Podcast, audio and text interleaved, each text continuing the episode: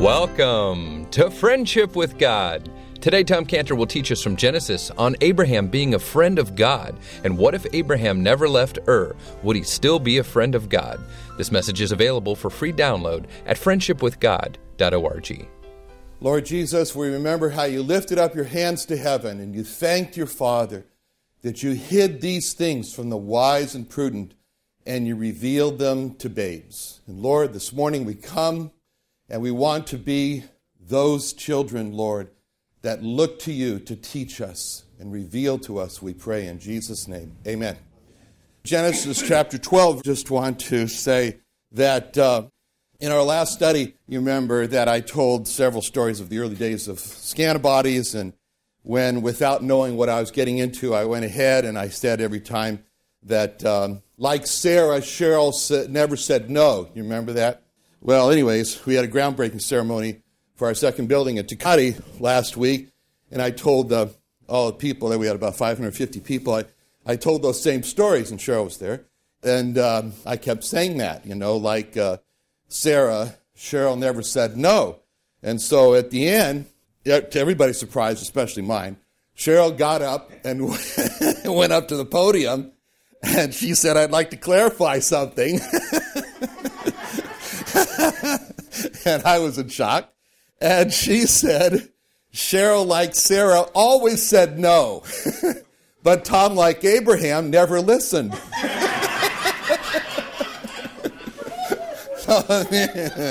many women came up to Cheryl afterward and thanked her for that. So, oh, what can you do? All right. yeah.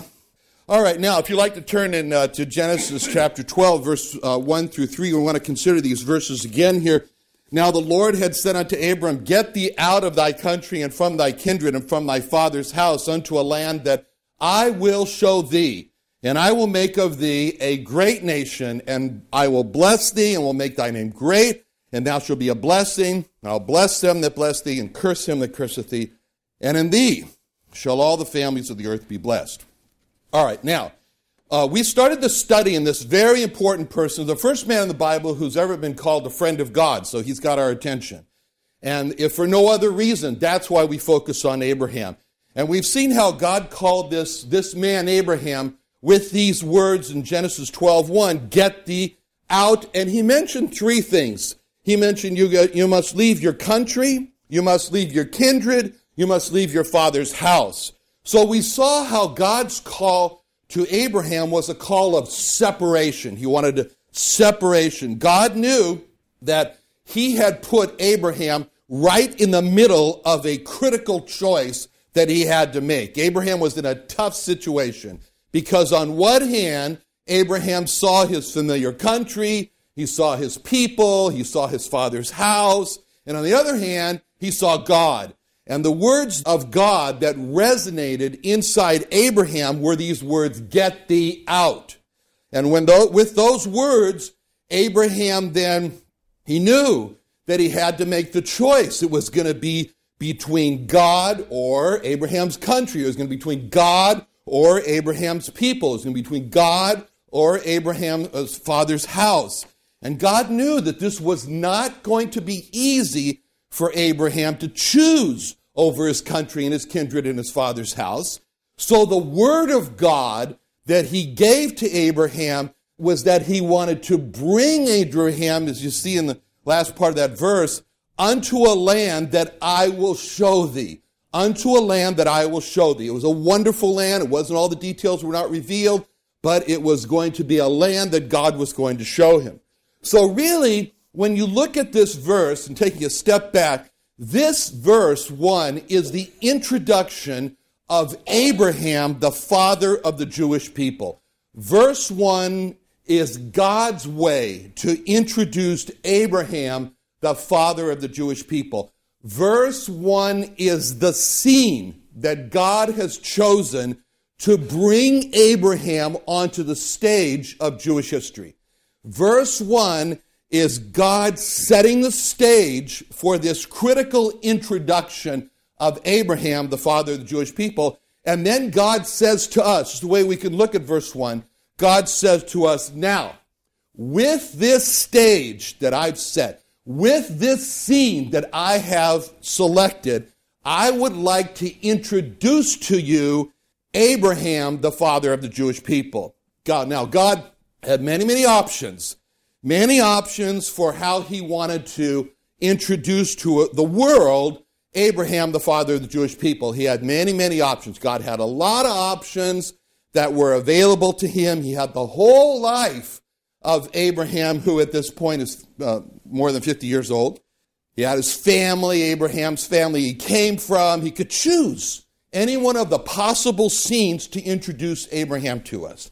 And we know that with all these events that God had to choose from of this 50 years of Abraham's life to introduce Abraham to us, you know how we study people in the Bible, how we've been doing this, and how I like to say, you know, freeze that picture or hold that scene. And sometimes, you know, I'd like to take out my iPhone. It never works properly. But, anyways, and make this, see, I told you it doesn't work. Anyway, make this clicking sound. It doesn't work. Anyway, so what can I do? All right. So to make the camera shutter sound, you know, the reason I do that is because in the Bible, God has chosen significant scenes to bring out to us. And the best way that we can learn from these scenes is just to freeze those scenes and study them. You know, just like when you really want to take in what's happening. You know, my wife and I would like to watch these old things, Bonanza, you know. Anyways, it's a weakness. What can we say? And sometimes we like to hit the pause button and just study the expressions on everybody's face, you know. That's what God wants us to do in the Bible. Hit the pause button and just let ourselves get impressed with what's happening. So we picture God, he's looking over like this picture album of the 50 years of Abraham's life, and he's looking over each picture of the life of Abraham, and he's flipping through the pictures of the picture album, Abraham's life, and he, he's looking for the perfect picture to use. This is what God is doing. And to introduce to us what's the best picture God's looking for to introduce to us the father of the Jewish people. He's going to use this. And so he looks at this picture and he says, No, that's not the one I want. And he goes on and, and the next picture, No, that's not the one I'm looking for. And finally, God sees this picture. He chooses this picture from the life of Abraham and he says, That's it. That's the one. I found it. I found the picture I was looking for. That's the perfect picture I was looking for to use to introduce to the world the father of the Jewish people, Abraham. Because God knew that for all eternity, that not only the Jewish people, but the world would read Genesis 12:1 and understand this is the picture that God chose to introduce Abraham, the father of the Jewish people. It's a very interesting picture. And now we want to take one step backwards. Backwards, of course, we look at what he said, but we want to ask God a very important question. And the question is, Lord, of all the pictures that you could have chosen to introduce Abraham, the father of the Jewish people, why'd you choose that picture? Why was that picture so important to you? And if we ask God that question as to why he chose that particular picture of Abraham being commanded to leave his country, his kindred, his father's house, and we want God to tell us why, God might say something like that. You know why I chose that picture? I chose that picture to introduce the father of the Jewish people because it's a picture of Abraham choosing God over country. It's a picture of Abraham choosing God over his kindred, his people. It's a picture of Abraham choosing God over his father's house. And that's the best picture for me to introduce Abraham, the father of the Jewish people, to the world. And when I want to introduce to the Jewish people their father Abraham, that's the signature scene right there. That's the one I want them to see. Why? Why does God want the Jewish people to see their father Abraham as being commanded to leave country and kindred and father's house? Why does God want to introduce Abraham to the Jewish people as choosing God over country, choosing God over kindred, choosing God over father's house? Because God knew that Jewish people would have to, would be put in the Abraham position. They would have to choose between Jehovah Jesus and their own Jewish people. They would have to choose between Jehovah Jesus and their father's house or their mother's house. Anyway, and he wanted the first picture they saw of Abraham, Their father, he wanted that to be the picture of them choosing Jehovah Jesus over their own Jewish people. Abraham, their father, choosing Jehovah Jesus over their father's house. See, because by putting that picture of Abraham as the first picture of the father of the Jewish people in front of the Jewish people, God is saying, let the record be clear. Let the record be crystal clear that the father of the Jewish people be clearly seen as first choosing Jehovah Jesus over the Jesus rejecting Jewish people. It's a little personal for me. I'm sorry. I get a little worked up in this. All right, so, so God is saying, let the record be clear that the father of the Jewish people first be seen as choosing the Jehovah Jesus over the Jesus rejecting personal family of that person. And that's what he's doing here. It means that to be Jewish is to choose Jehovah Jesus over the Jesus rejecting Jewish family. Verse 1 is history. This is God's historical record of what happened to Abraham. And it's a picture of Abraham choosing Jehovah Jesus over his own people, his father's house. Now, when the rabbis say, which they do, that to be Jewish, you have to stand with the Jewish people and the family uh, who rejects Jehovah Jesus, that's not according to history. That's not according to Genesis 12:1. And when the rabbis do that, they are doing what they are very good at, which is revisionist writing. Revisionist writing. The, the, the Talmud and all the parts of it is nothing more than revisionist writing. The God gave the written law. The oral law is revisionist writing. And so when Ahmadinejad over in Iran has the history books rewritten to state that the Holocaust never took place, that's revisionist writing of history. And when the rabbis say that to be Jewish is to reject Jehovah Jesus, that's revisionist writing of Genesis 12:1 of Abraham who chose God over his people in his own father's house. So the history of the father of the Jewish people, Abraham, is a history of a man who chose Jehovah Jesus over his people in his father's house. So to be a follower of the father of the Jewish people, to be Jewish, is to choose Jehovah Jesus over the Jewish people in the Jewish father's house. And to say that to be Jewish is to choose against Jehovah Jesus and side with the majority of the Jesus rejecting Jewish people that's revisionist writing because it's not what history states here in Genesis 12:1. And this is such a major issue for the Jewish people that God chose this picture of Abraham, the father of the Jewish people, choosing Jehovah Jesus over his people, his father's house. And that's why it's so important. I mean, I, have in my mind as I'm telling you this, the Hasidic Orthodox rabbi who came out and prayed with us to received Jehovah Jesus as his Lord and Savior, and then returned home, and he was so excited to begin his work of, uh, as he could have put it, gently introducing the concept of Jehovah Jesus. There's no such thing, but anyway, to his Jewish wife, who bore his Jewish children, and to his Jewish parents, who bought his home that he lived in and put him in the business that he was working in and to his Jewish congregation. And as he ventured into the subject of the Jehovah Jesus, it became clear to him that he had to choose, like Abraham, between Jehovah Jesus and his Jewish wife. He had to choose between Jehovah Jesus and his Jewish children. He had to choose. I mean, think about this if you were in this situation between, between Jehovah Jesus and his Jewish parents and the house that they bought him and the business that they put him in, and between his congregation. So tragically, he chose to reject Jehovah Jesus, and he called me on the phone and said, Tom, I've decided to remain Jewish. And I told him this passage here in Genesis 12:1 that to be Jewish is to follow Abraham, the father of the Jewish people, who chose Jehovah Jesus over his people and over his house.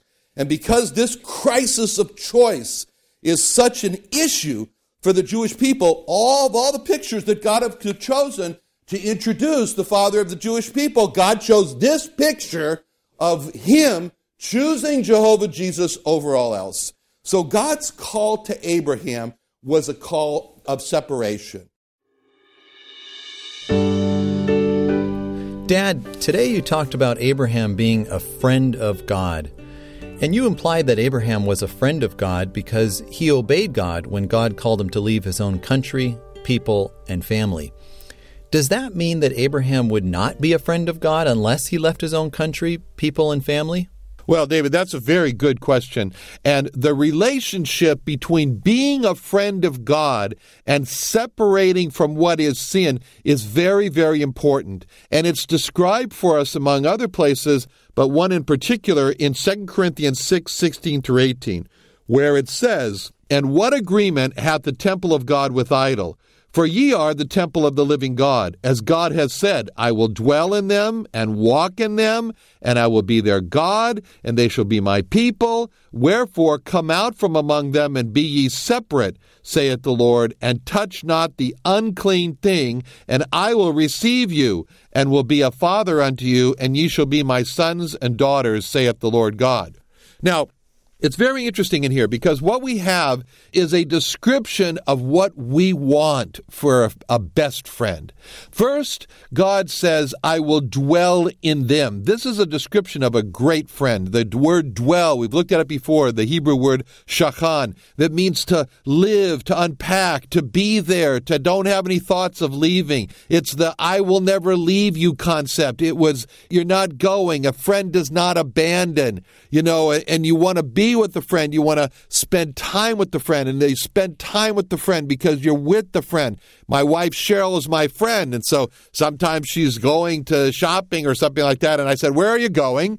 And then I say, "Well, um, you know, uh, I'm going to buy something, and and I'll say, well, okay, I want to go with you, or I'll be going somewhere, and I'll say, you know, why don't you come with me? And she says, why? And I says, well, I'm going down to the store to buy a screwdriver, and she'll say, well, a screwdriver has nothing to do with me, and I'll say, yes, but we can be together, and that's the concept of a friend to be together. So when God says, I will dwell in them, it's the concept that God is saying, I will be together with you. That's a great friend. And then God says in 2 Corinthians 6 that he says, I will walk with them. Oh, that means that he's always there. It means that he's always present. The friend who's always there. What could be better in a friend than to have a friend always there during the walking time, during the time when you're caught off guard, during the time when you see something, where the, during the time when something happens in your life and you say, Oh, I wish my friend was here. If only my friend was with me. My friend should see this. Then I don't have to describe it. Well, God is always there, and that's what he means by the term, I will walk with them. He'll always be there. And then he says, I will receive you. That's great. That means that God is saying he'll never turn us away. You know what's a what, what, what, what's not so great a thing? Caller ID. What's caller ID? Caller ID gives the person the opportunity to evaluate do I want to talk to this person? Do I want to receive this person on the phone? Do I not want to receive this person on the phone? Or when you're talking to somebody else and you have call waiting, and all of a sudden then you see on the call waiting who the caller ID is, you get the, the evaluation of the bump. Am I going to bump this person or not? God says, with the words, I will receive you, He says, I will never not answer when I see the caller ideas from you. I will never bump you when I see that, that, that another caller ID come in. I'll be there for you. I will receive you. Of course, God has the advantage of being omniscient, which means, I mean, omnipresent, which means that He's everywhere. He can, in other words, He can have multiple calls going at the same time. And so, therefore, God doesn't have a busy signal. But I will receive you means that the door is always open. That's a great friend. And then He says, I will be a father to you. A father. Who is a father? A father is one who loves. God loves us as a father. A father is one who listens to us. God listens to us as a father. A father is one who gives us advice for what to do, which is so often we don't know what to do. But a father gives us advice, and God as a father gives us advice. And a father takes us with him. And God says, I'm not going to abandon you. I'll, you'll always have me. And so these are great descriptions of a friend. And so now the question comes what stands in our way? What is standing in our way from, from, from this wonderful friendship? And God says in, in this passage in 2 Corinthians 6.16, what agreement hath the temple of God with idols? In other words, what agreement is there with God and sin? And there must be an agreement because Amos 3 3 says, Can two walk together except they be agreed? Is it possible for two to walk together except they're agreed? And the answer is rhetorical. It's, of course, no. They can't walk together unless they're agreed. And so, what is the agreement that we have to have with God? We have to agree on what we love, that it has to be the same as what God loves, and we have to agree on what God hates, and it has to be the same as what God hates. So, we look at Proverbs 6, 16 through 19, and we get a list of what God hates, what's an abomination to him. And he says in Proverbs 6, 16 through 19, These six things that the Lord hate, yea, seven are an abomination unto him. Number one, pride, a proud look. Number two, a lying tongue. Number three, hands that shed innocent blood. Number four, a heart that deviseth evil imaginations. Number five, feet that be swift in running to mischief. Number six, a false witness that speaketh lies. Number seven, he that soweth discord among brethren. So what's God saying here? He's saying here, I hate these things. These are an abomination to me. So if we're going to have the friendship of God, we have to have the agreement of God. We have to hate them also. We have to hate sin. When God looks at, at the lyingness of adultery and sexual immorality, God says, I hate it. We have to say, I hate it. We have to say, we hate it in our lives also. When God sees the pride of, whoa, do you know I'm really something? God hates it. And we have to hate pride in ourselves also. When God sees anger rise up to the point of, oh, a murderous spirit. Now, maybe not indeed, but you say, boy, if I only could, I would. God hates it. And we have to put our finger on it ourselves and said, we hate it. And the more we hate what God hates, the more we love what God loves, the more we're in agreement with God. The more we're in agreement with God, the more we walk together. The more that we have all these benefits of God being our God, of God being our friend, of us being able to say, you know, we're the people of God. We're, we're a man of God. We're a woman of God because we hate what he hates and we love what he loves. And that brings us into this wonderful friendship. Now, in the case of Abraham, God told Abraham, because in Ur in the Chaldees he was living in a city of idolatry, and his family were idolaters, and his his father's his father was an, an idol maker. That's what they say. I don't know, but that's what they say. But anyway, so God said to Abraham, "Lech lecha, get thee out of thy country. Go walking out, walk and walk, go and go." out of thy country, out of thy people, thy kindred, out of thy father's house. This was a great price that Abraham had to pay. Tremendous price. I mean, do you think it didn't hurt him to leave the place of his familiarity, his friends, where he knew? Do you think it didn't hurt him to leave his own people? You think it didn't hurt him for leave his own family? It hurt. It hurt deeply. It's the pain of separation, but God was worth it. And Abraham saw that God was worth it. And Abraham knew that to be a friend of God was worth the price of paying, of leaving his country, leaving his people, leaving his family so he could be God's friend. Because when God called him to separate, it was a call not just to leave, it was a call to come. Because God was saying, come over from being uh, in agreement with the unholy to being in agreement with the holy. And when you do that, you'll be my friend. And in the friendship, you'll know me as the one who dwells in you, who's always with you. You'll know me as the one who walks with you, who's always walking with you through life. You'll know me as the one who always will receive you whenever you call. You'll know me as the one who is a father to you, who listens to you, who gives you advice, who will, who will never forsake you. I will be your friend. If you're in agreement with me and you take this stand. So, in other words, Abraham, was Abraham a sinner? Yes. But Abraham was a sinner who was saved because he obeyed God. When he heard God call him, he obeyed God and he left his country. So that's the relationship between obeying God and being a friend of God. Those are God's terms for coming to him. We want to say, oh, let's be friends and leave me alone. God, let me be the life that I had and let me just continue. And God says, no. Friendship for me means separation from sin. That's what it means to be in agreement with God. And Abraham was willing to do that. Therefore, Abraham was a friend of God. Join the Creation and Earth History Museum for our annual Museum Day celebration. Hi, I'm Tom Cantor, president of the Creation and Earth History Museum in Santee, and I'd like to invite you to Museum Day, Saturday, September 28th at the Creation and Earth History Museum. Don't miss the grand opening of our new Kids Knee High exhibits. We will also feature a live wildlife show by Dan the Animal Man. Activities include a live performance from the cast and crew of Jonathan Park Park, along with the Jonathan Park Adventure Land, including rides, games, face painting, balloon artists, refreshments, raffles, and more. Special guest speakers Ray Comfort, Dr. Gary Parker, Dr. John Morris, Dr. Randy Guliuzza, Russ Miller, and Dan Breeding. This event will help your family understand the importance and significance of the biblical record and how it affects our faith today. It's free, fun, family entertainment. Learn more online at creationsd.org creationsd.org.